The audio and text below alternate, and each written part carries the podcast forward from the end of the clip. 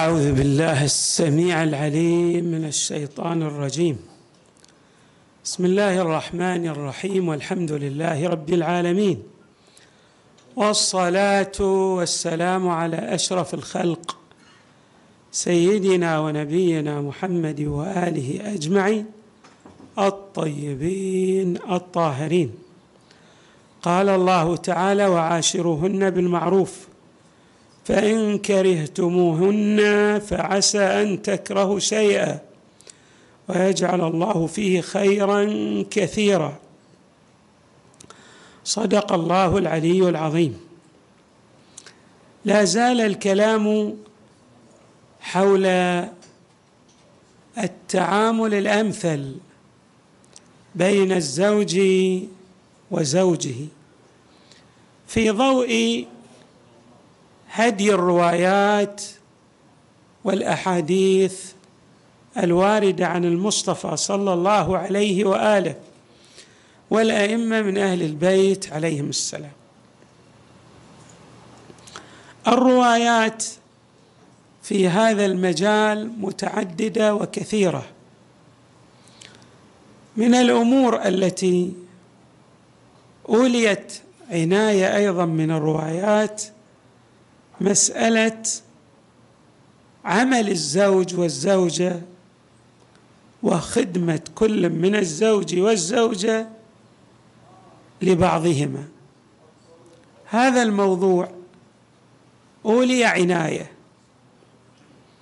ورتب عليه الكثير من الأجر والثواب غير أن بعض الناس بالخصوص ممن يتأثر ببعض الدعايات الغير مسؤولة إذا صح التعبير. يرى أنه يعني لا شأن له بخدمة زوجته أو الزوجة ترى أنه لا شأن لها بخدمة زوجها. والحال أن الروايات في هذا المجال ركزت على هذا الموضوع. نقرأ مثلا من الروايات عن المصطفى صلى الله عليه وآله.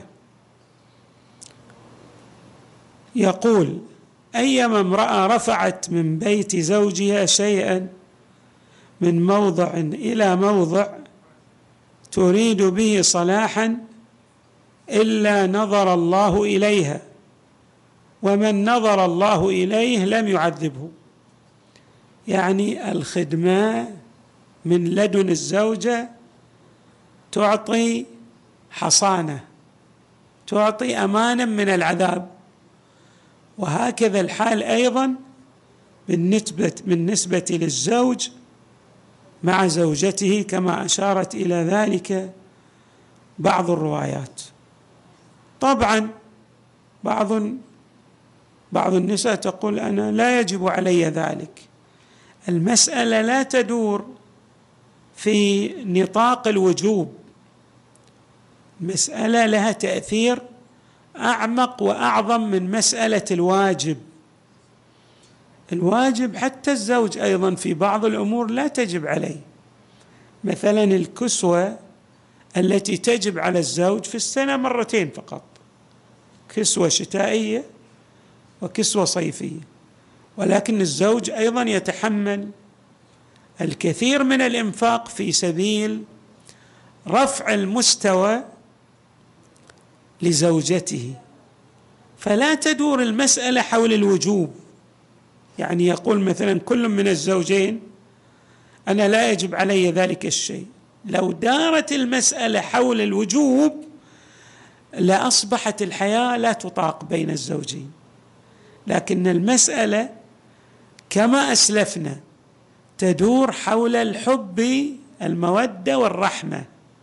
يعني التعاطي الإيجابي من قبل كل من الزوجين تجاه الطرف الآخر. أيضا ورد عن إمامنا الباقر عليه السلام. يقول ما من امرأة تسقي زوجها شربة شربة من ماء إلا كان خيرا لها من عبادة سنة صيام نهارها وقيام ليلها. وهكذا الحال بالنسبة للزوج أيضا إذا قدم بعض الخدمات لزوجته كما سنشير إن شاء الله إلى بعض الروايات الواردة في هذا الشأن. مثلا أسلفنا أو أوردنا الرواية التي تتحدث أن خير الناس هو الأفضل في تعامله مع زوجته. قال صلى الله عليه وآله خيركم خيركم لأهله ثم أبان وأنا خيركم لنسائي. أنا أفضل شخص أتعامل مع زوجاتي. رواية عن إمامنا الصادق في هذا الصدد. يقول عليه السلام من حسن بره بأهله زاد الله في عمره. هناك بعض الناس يبحث جاهدا عن السبل التي يوسع بها رزقه. غير أن بعض الأمور هي أمام ناظريه وبمقربة منه فيتعداها ويسلك الطرق البعيدة. والحال أن هناك طرق سهلة جدا في حصوله على الرزق الواسع. من هذه الطرق السهلة التعامل الحسن مع الزوجة. كلما أصبح الرجل يتعامل بانسيابية ومرونة وغض الطرف والتجاوز عما يصدر من الزوجه من أخطاء كلما وسع الله عليه في رزقه. وهناك روايات في هذا المجال أشارت إلى أن السعه في الرزق كما تتأتى من صلة الرحم. ومن بر الوالدين أيضا تتأتى من إحسان الزوج لزوجته. وحري بالمؤمن إذا أراد السعة في رزقه أن يتعامل بالتعامل الأمثل المرن الطيب السهل ليتاح له أن يحقق المقاصد الدنيوية والأخروية. مثلا من الروايات التي أفصحت مثلا سوء الخلق للزوج تجاه الزوجة يؤثر في عالم البرزخ. يعني لا يتأتى للإنسان السيء الخلق في تعامله مع زوجته لا يتأتى له الأمان من ضغطة القبر. إلى غير ذلك من مسائل العذاب في عالم البرزخ. ولكن الإنسان بإمكانه أن يأمن في عالم البرزخ من العذاب بواسطة التعامل الأمثل التعامل الطيب المرن. أن يسع زوجته بخلقه الحسن. رواية وردت عن رسول الله صلى الله عليه وآله. تشير إلى التعامل السيء من قبل من قبل الزوجين لبعضهما. يقول صلى الله عليه وآله من كان له امرأة تؤذيه لم يقبل الله صلاتها ولا حسن من عملها حتى تعينه وترضيه. وإن صامت الدهر يعني تكون عابدة ولكنها مؤذية لزوجها في بعض تصرفاتها تكون أعمالها موقوفة غير مقبولة من عند الله. ثم يقول صلى الله عليه وآله والرجل مثل ذلك وعلى الرجل مثل ذلك من الوزر. إذا كان يتعامل بالتعامل الذي يشوبه العنت ويعتري وتعتريه الشدة في تعامله مع زوجته فايضا ماذا؟ عليه مثل ما على المرأة كما تقدم وعلى الرجل مثل ذلك الوزر والعذاب إذا كان لها مؤذيا ظالما. اذا النبي صلى الله عليه وآله يشدد على هذا الأمر. أيضا من الأمور التي تطرح في الروايات ولها تأثير إيجابي كبير جدا أن مهما بذل الإنسان سواء المرأة تجاه الزوج أو الزوج تجاه زوجته. لابد أن تحصل بعض الفترات تشوبها ملابسات سيئة نتيجة لتسويلات الشيطان أو الظروف الخارجية. تحصل بعض الأمور التي ليست بالحسبان فتنعكس سلبا. وهنا حري بكل من الطرفين. أن يلتفت إلى أهمية الموازنة وضبط السلوك في تعامله الأمثل مع الطرف الآخر. وله من الثواب ما لا يعلم به إلا الله. يعني لا بد أن يصبر يعمل كنترول لأعصابه بحيث لا تفلت الأعصاب فتخرج الكلمات المؤذية والنابيه للطرف الآخر. رواية عن رسول الله صلى الله عليه وآله من صبر على سوء خلق امرأته واحتسب ذلك واحتسبه أعطاه الله تعالى بكل يوم وليلة يصبر عليها من الثواب ما أعطى أيوب عليه السلام على بلائه. يعني يحصل على ثواب نبي من الأنبياء العظام بسبب صبره لماذا؟ لأن هذا الصبر يمثل لبنه في بناء هذا العش الزوجي. والعكس صحيح. إذا لم يصبر فهذا الضغط أو المشاكل التي تعتري هذا البيت الزوجي ستؤدي إلى هدمه والعياذ بالله. أيضا يقول صلى الله عليه وسلم كان عليها من الوزر. هذا الذي تؤذي الزوج ولا تصبر على بعض الأمور التي تحتاج إلى تحمل للعبء.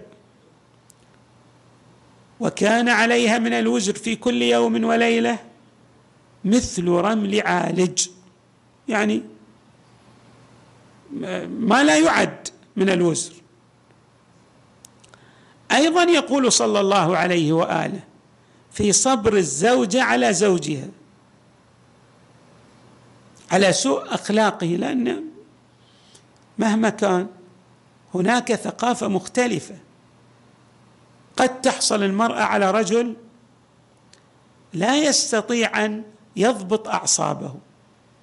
وهنا بعض الزوجات تفرط في الحياة الزوجية نتيجة هذا الغضب الذي يحصل من زوجها مع أن كان بإمكانها أن تتحمل شيئا من الأذى وتسهم في معالجة هذا الجانب المرضي في شخصية زوجها بصبرها عليه إلى أن يتوسع في أخلاقه ويصبح يتعامل بالتعامل الأمثل مع زوجته. يقول صلى الله عليه وآله من صبرت على سوء خلق زوجها أعطاها الله مثل ثواب اسيه بنت مزاحم. شلون زوجة فرعون؟ لها من الثواب ما لا يعلم به إلا الله تبارك وتعالى المرأة تحصل على ثواب آسية بصبرها على سوء خلق زوجها. واصولا إذا رأيت بيتا ناجحا وأسرة مثلى ابحث عن الصبر وقوة التحمل. والرحمة الموجودة من كل من الطرفين أو من بعض الطرفين للآخر. لأن هذه الرحمة هي التي تسهم في استمرار أواصر العلاقات بين الزوج وزوجه. ما يمكن. إذا نتعامل كما قلنا في إطار الواجب والحرام أو في إطار الحق لي و وليس لك هذا التعامل سيقطع أواصر المحبة وسيزيل الرحمة من الطرفين ويجعل البيت يعيش ماذا؟ حياة تملأها الكآبة والحزن. أما إذا قدم كل طرف من الطرفين التضحيات في سبيل الأسرة فلا يحصل فقط على الرحمة الإلهية بل أيضا يحصل على خيرات لا حد لها ولا حصر في الدنيا والآخرة. يعني أنت إذا رأيت بيتا من البيوت وفيه تألق وإبداع كما أشرنا ارجع وابحث عن الرحمة والصبر وغض الطرف والتعامل الرائع بين كل واحد من الطرفين أو بين أحد الطرفين. هذه الأمور هي التي جعلت هذا البيت يعيش هذا الوئام والسعادة والطمأنينة. أيضا ورد عن إمامنا زين العابدين عليه السلام في هذا المجال. يقول عليه السلام إن أرضاكم عند الله أسبغكم على عياله. وهذا هذه النقطة لها أهمية كبرى جدا في الحياة الزوجية. ينبغي للزوج أن يتعامل بنحو من الجود والكرم مع زوجته ومع أولاده. بعضهم يتعامل يعني حده بمعنى يدقق على الأمور بالهللات. هذا التعامل طبعا يجرح مشاعر الطرف الآخر وقد يؤدي إلى نحو من الحرمان.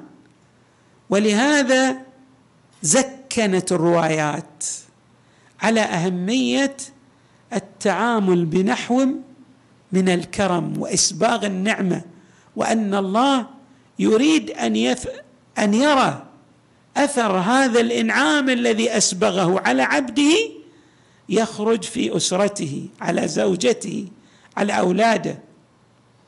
يقول أمير المؤمنين عليه السلام بالنسبة للناس كافه فضلا عن الأهل وهم الأولى.